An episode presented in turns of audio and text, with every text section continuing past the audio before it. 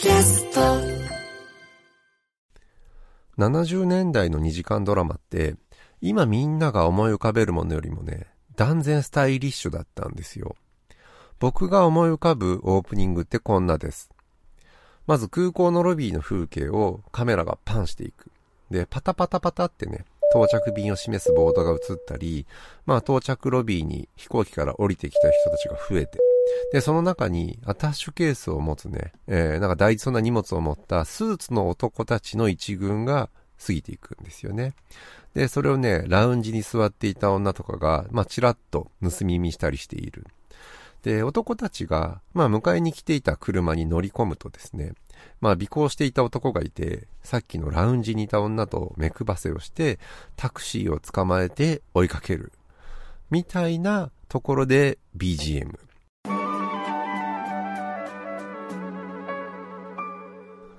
まあ、特に筋はないんですけどね。初期の2時間ドラマってね、こういうアバンタイトルがあって、そこから、まテーマ曲に入って、で、まあタイトル、そしてスタッフクレジットっていう流れがね、あった気がするんですよね。で、まあ原作者の小説家のところだけ、静止画で本人の絵が出たりするみたいな。そしてまあドラマの良し悪しと非常に BGM がね、えー、関わっている。今日はそんなイージーリスニングの音楽の話をしてみたいと思います。W-E-L-O-V-E 108 FM Our radio, your station for news.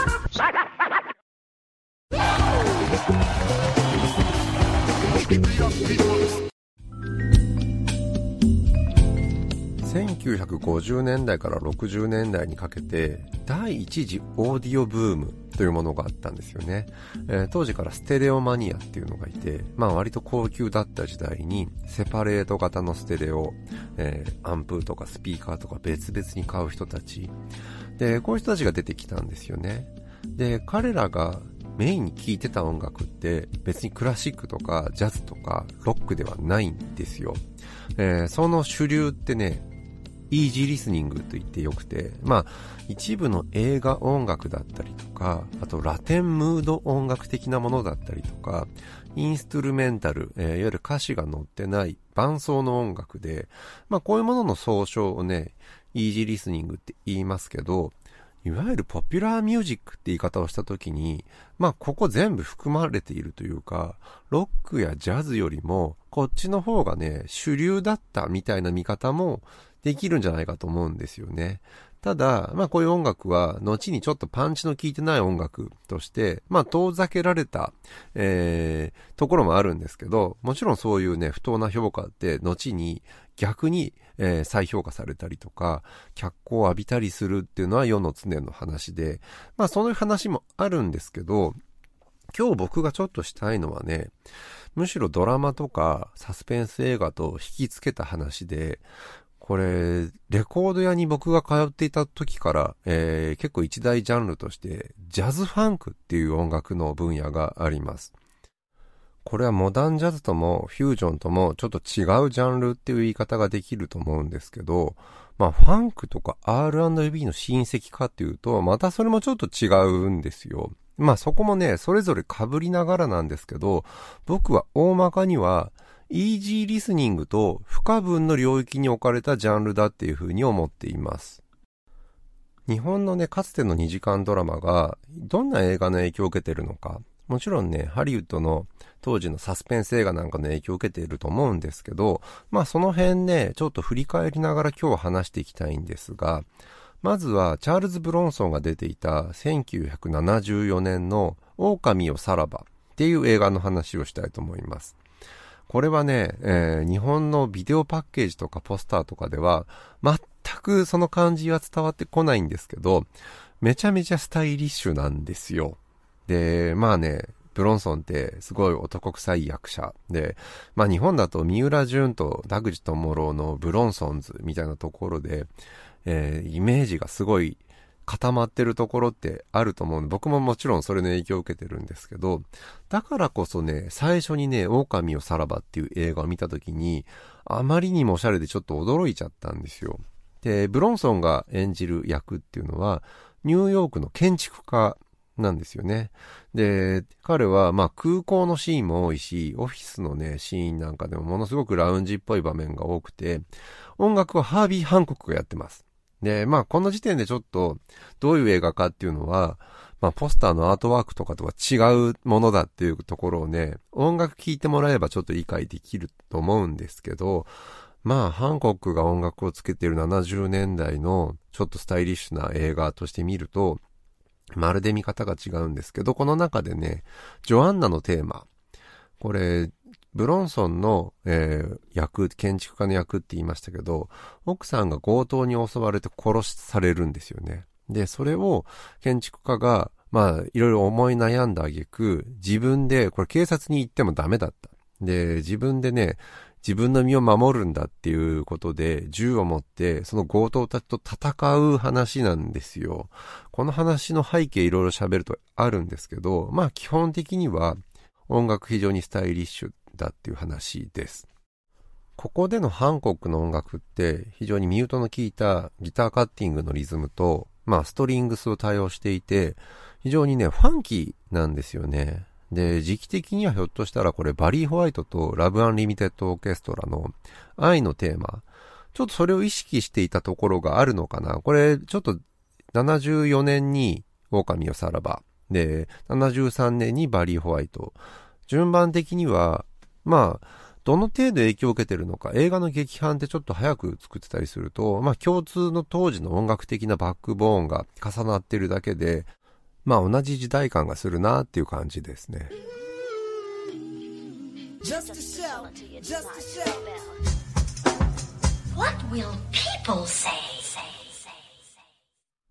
このバリー・ホワイトの愛のテーマもめちゃめちゃいい曲で、当時のキャセイパシフィック航空の CM ソングになっています。で、歌なしのインストゥルメンタルでは異例の大ヒットになった曲で、これ自体がね、イージーリスニングのちょっと復権みたいなところがあったんじゃないかなっていうふうに思うんですけど、間違いなくファンクとかディスコとかの流れにストリングスのアレンジを入れることのね、発明だったと思うし、で、今日僕がまさにテーマにしているような、まあ、ラウンジとかモンドとかムードミュージックって言われるようなものと、まあ、ブラックミュージック、ファンクネスみたいなものが融合して、まあ、ある種の映画音楽になっていくようなもの、これ自体は映画音楽っていう感じでは使われたものでは、作られたものではないと思うんですけど、まあ、その後のいろんなものに影響を与えた曲の一つ。えー、まあそういうものの一つにね、多分、アイアンサイドのテーマとかもあるんだと思うんですけど、まあこれも聞けば一発でこの曲ってわかるやつなんですけど、たまにインストゥルメンタルってそういう音楽シーンをガラッと変えてしまうような名曲が、えー、いくつかあるかなっていう、あと、ブリージンなんかもそうですよね。えー、そういうのもね、えー、非常に僕がイージーリスニング好きになる一つの要素でもあるのかなっていう気はします。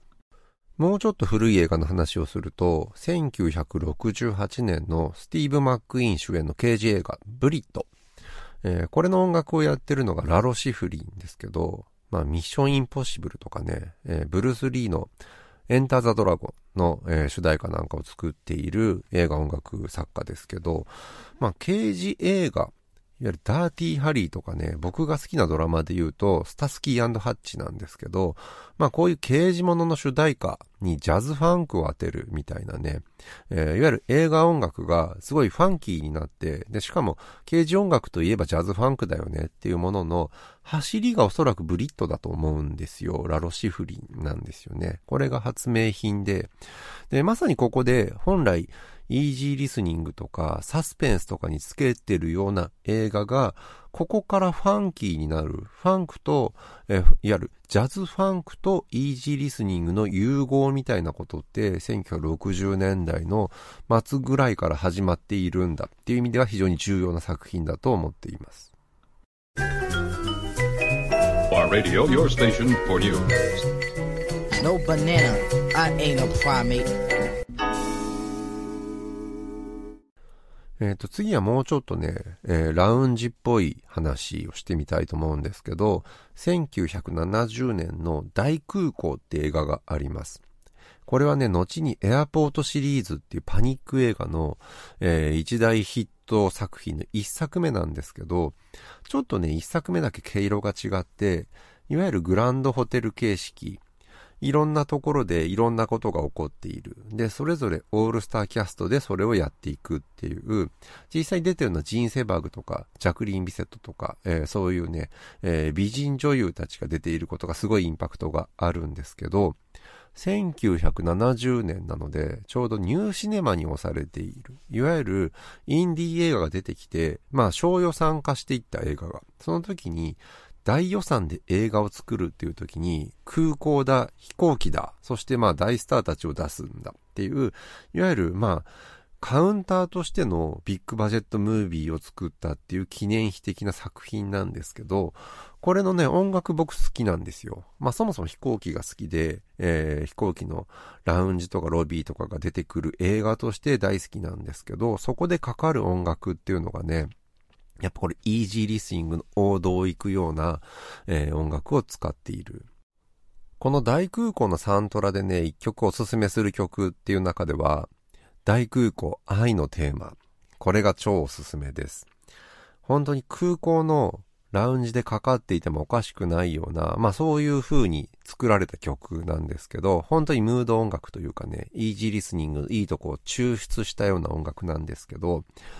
まあ、愛のテーマっていうタイトルもいいですよね。いわゆるメインテーマがあって、えー、それと対になる形で、ムードミュージックとしての愛のテーマ、このね、えー、セットになっているケースのサウンドトラックって、ものすごくたくさんあるんですよ。僕もそれなりにサントラって昔から好きで集めてたんですけど、ああ、なんか愛のテーマって70年代にものすごくあったなっていう気がしていて、ちょっとこれについて調べたらね、どこまで遡れるんだろうなっていうふうに、本当にがっつり調べてみましたではなくて、まあ実は大概の有名な音楽作家たちは愛のテーマをね、作っているんだっていうことをちょっと発見したので、それを紹介していきたいんですけど、まずね、ジョン・ウィリアムズえー、彼にはスーパーマン愛のテーマっていうのがあるんですよね。これちょっと聞いてもピンとこなかったけど。で、エンニオ・モリコーネ。えー、彼の場合はニューシネマ・パラダイスに愛のテーマがあります。他にもちょっとあると思いますけど。で、どんどん行くとバンゲリス。バンゲリスはブレードランナーの愛のテーマ。これ有名ですよね。これはね、80年代からね、あのー、コンタクトレンズの CM の中で使われてたので、ブレードランナー知らなくても、バンゲリス知らなくても、ああ、これねっていうふうに思われるかもしれません。で、ヘンリー・マンシーニ。えこちらはひまわりの中に愛のテーマがあります。で、ひまわりの愛のテーマ、これ有名な曲で、ソフィア・ローレンが主演の映画ですけど、マンシーニの中でもスタンダードと言っていい、イージーリスニングの中でも名曲。聴けば多分皆さんわかると思います。で、僕さっきラロシフリンの話をしましたけど、ラロシフリンの中にはね、わしは舞い降りたっていう映画がありますけど、この中に、えー、愛のテーマあります。これもね、非常にイージーリスニングな出来で、ラロシフリンの中ではファンクではないよりの楽曲、えー、だと思います。で、これらよりも古い愛のテーマとしては、1960年、スタンリー・キューブリックのスパルタカスの中で愛のテーマっていう曲が使われているんですよね。これね、サントラ・アレックス・ノースっていう1950年代に活躍した作曲家。これ映画としてはね、ちょっとつまんねえなっていう印象を、記憶にしかないんですけど、この愛のテーマ自体は、これジャズのスタンダードって言っていいのかな？そんなに僕詳しくないんですけど、ビル・エヴァンスとか、ユセフ・ラティーフ。で、この二人がね、主に自分のスタンダードとしてというか自分の中の持ち曲として何度も演奏している曲なんですよね。まあそれが僕がちょっと調べてみましたっていう程度の、えー、愛のテーマの歴史なんですけど、まあ、あの、愛のテーマといえば一番有名なゴッドファーザー愛のテーマ。これもね、まあ聞けば皆さんご存知というか、これ、まあ知らない人いないというか、まあ暴走族が鳴らしてるのでおなじみのあの、ゴッドファーザーのテーマ、愛のテーマなんですよね。で、これはまあ実際メインテーマというか一番ゴッドファーザーの中で有名な曲だと思うんですけど、あれ僕これ作曲家誰か分かってねえなと思って調べちゃったんですよ。で、調べてみて、何をしてんだ俺と思ったんですけど、ニーノロータでした。そりゃそっか。まあ、超大御所ですよね。えー、あまりにもちょっと大御所すぎて見逃してたというか、見逃してたわけじゃないんですけど、調べてちょっとバカバカしくなったっていうところがあるんですけど、これが一番有名な愛のテーマですかね。1972年に映画が公開されている。えー、さっきのバリー・ホワイトの愛のテーマが1973年かな。まあ、この前後ぐらい愛のテーマが一番盛り上がっていた時代なのかなと。えー、そしてイージーリスニングっていう音楽のね、全盛期もこの頃だったんだろうと思います。あと、ファンクを感じる映画音楽の作家で日本人っていうとね、大野裕二の話を忘れてはいけないなと思っていて、ルパン三世、これの愛のテーマっていうのがまあ一つあるのと、ルパン三世音楽いいですよね。もちろんこれ言うまでもないんですけど、僕は犬神家の一族の愛のバラード、これ大好きなんですよ。これみんな大好きだと思うんですけど、角川映画が始まった時期と日本の2時間ドラマほぼ同時期で、で、犬神家の一族っていうのが、まあその角川映画の第一作目、その映画音楽劇版として、この犬神家の一族、愛のバラードがあって、まあそこからの影響ってものすごく受けていると思うし、えー、今日の話の中でね、一番重要な作家として扱わなきゃいけないのかなっていうふうにも思いました。